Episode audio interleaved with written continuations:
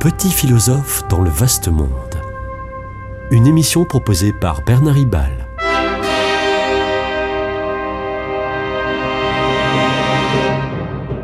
Bernard Ribal, essayiste, agrégé et docteur en philosophie.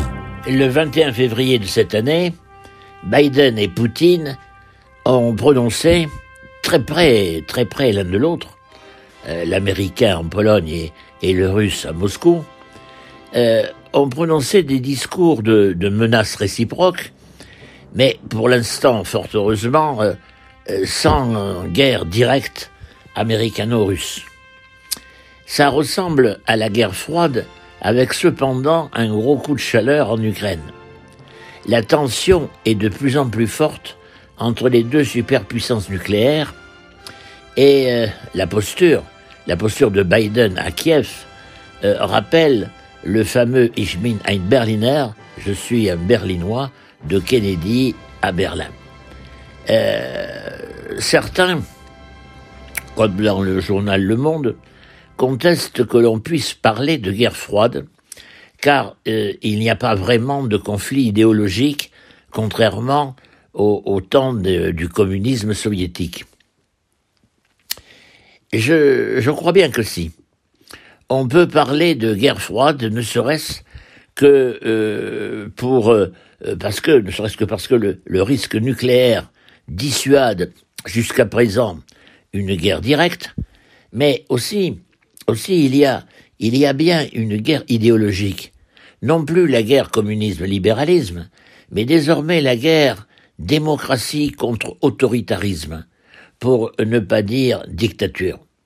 On voit bien se regrouper plus ou moins les régimes autoritaires Russie, Chine, euh, Iran, Corée du Nord, etc. L'autoritarisme, pour beaucoup, euh, n'est plus un, gros mot, un gros mot du vocabulaire politique. les démocraties se dévalorisent comme dans le spectacle décadent de l'Assemblée nationale française de, février, euh, en cacophonie, en cacophonie sur les retraites. Et Poutine, Poutine de dénoncer, au nom de l'éternelle Sainte Russie, la pollution des mœurs en Occident.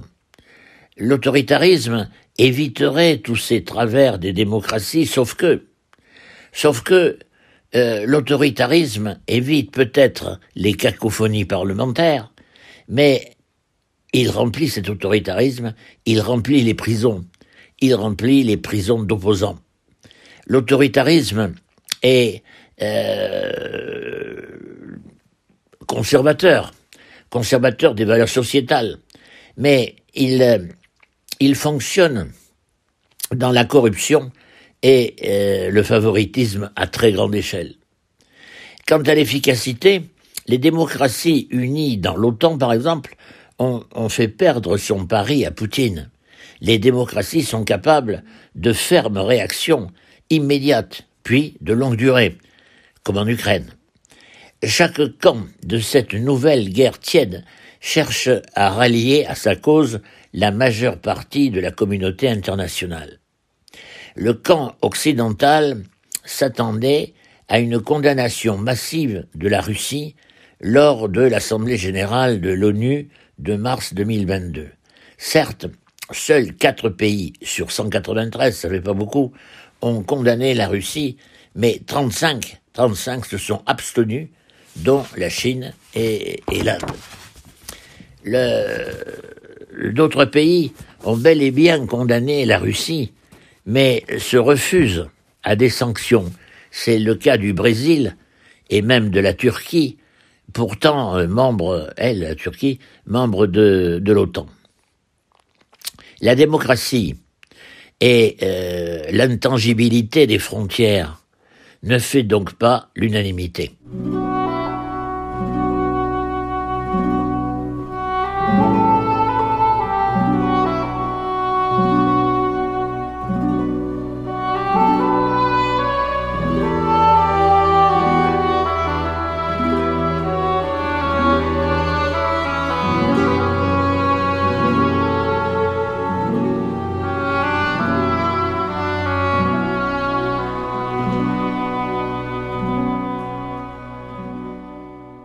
Pourtant, les USA restent largement la première puissance militaire du monde, qu'on en juge, cette année 2023, le budget américain de la défense est de 848 milliards de, dollars, soit 820 milliards d'euros.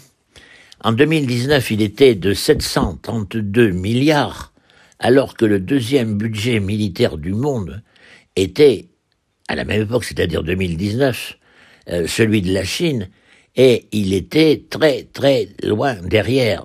261 milliards de dollars en 2019, soit euh, en quelque sorte trois fois moins que le budget militaire américain.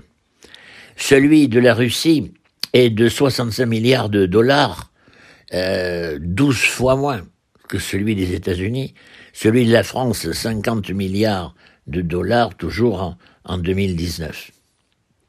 Les USA restent largement hégémoniques, mais recherchent actuellement une reconfiguration de cette hégémonie, à savoir moins de simples alliances et plus de partenariats, de partenariats concrets par région du globe.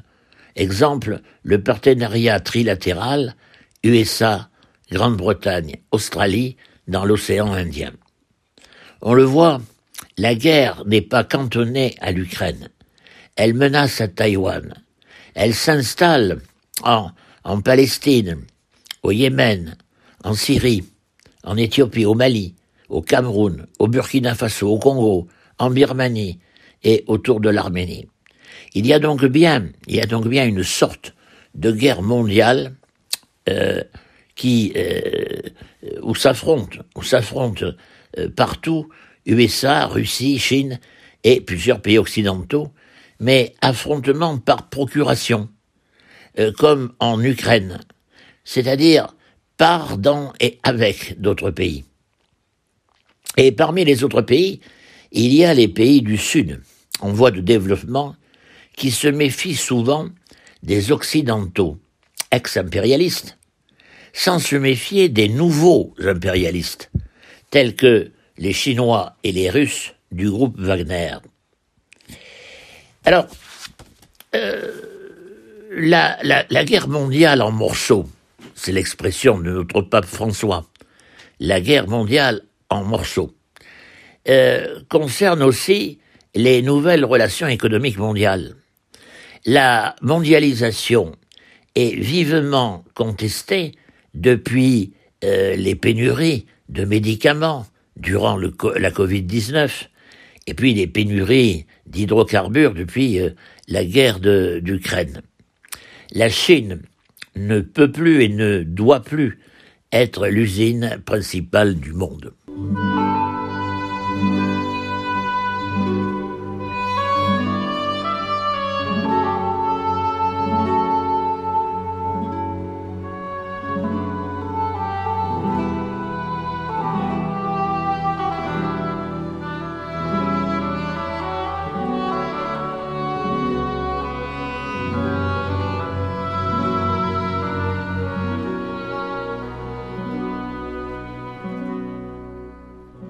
Il y a quatre formes de mondialisation.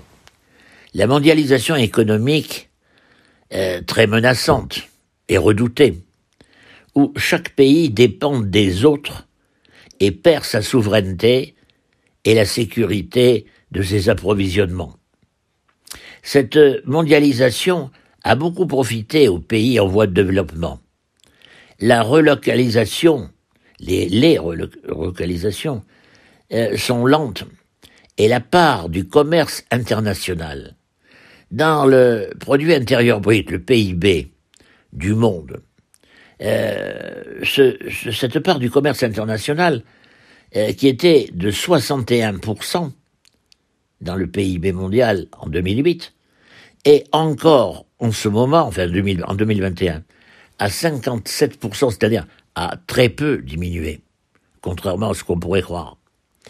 Les protectionnismes américains et européens euh, n'ont pas supprimé la mondialisation, mais l'a dérégulée.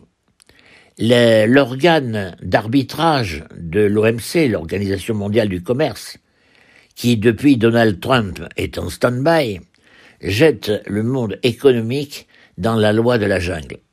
Les USA engagent d'énormes budgets pour subventionner euh, leurs industries, euh, ces industries, et, sa transition écologique.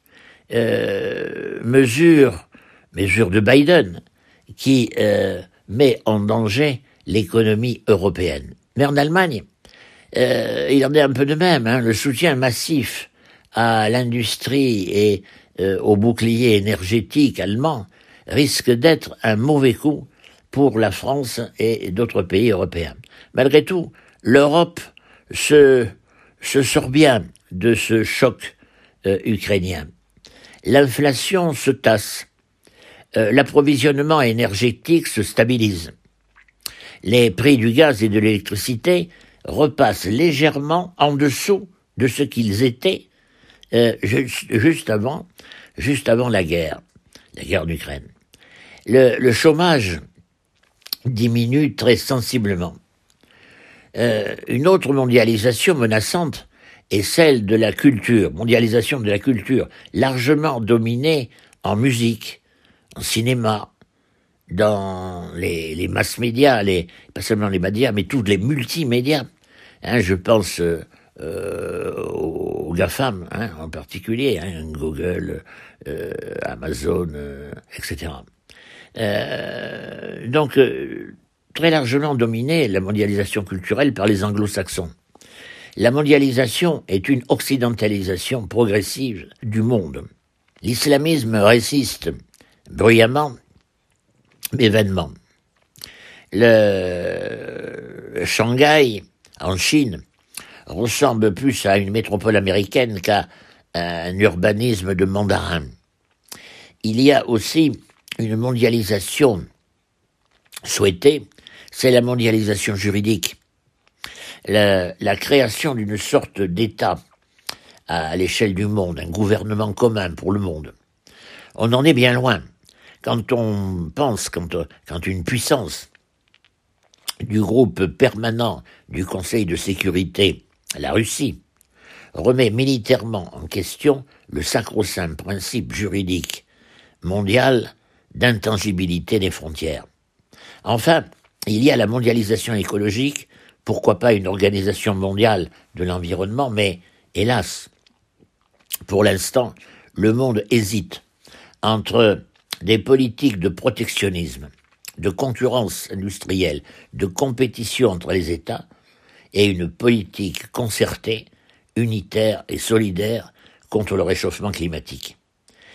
Quel est le résultat des courses alors? Le résultat des courses diplomatiques et des stratégiques mondiales. Euh, les, euh, la relance, hein, je vais dire le, renouveau, la relance, la relance des guerres euh, de haute intensité, c'est-à-dire de guerres avec un front qui avance et qui recule. Depuis euh, euh, les, guerres de Corée et du Vietnam, euh, nous étions engagés dans des guérillas sporadiques avec intervention rapide. Remarquons cependant que les guerres dont on nous a dit qu'elles étaient essentiellement causées par des convoitises économiques ne sont plus dans ce cas aujourd'hui. L'Ukraine et Taïwan sont des confrontations entre identités nationales euh, sans gros enjeux euh, économiques. Alors face à la guerre, nous savons quoi faire. Éviter les escalades des forces engagées. Pas facile. Mais quant à la paix, on ne sait pas quoi faire. Quelles sont les conditions de la paix en Ukraine? On n'ose pas trop en parler. L'idéal serait le retrait russe derrière ses frontières d'avant 2014. Mais alors là, on ne voit pas comment négocier. On ne voit pas comment pourraient s'ouvrir des négociations euh, dans cette perspective. Idem pour Taïwan.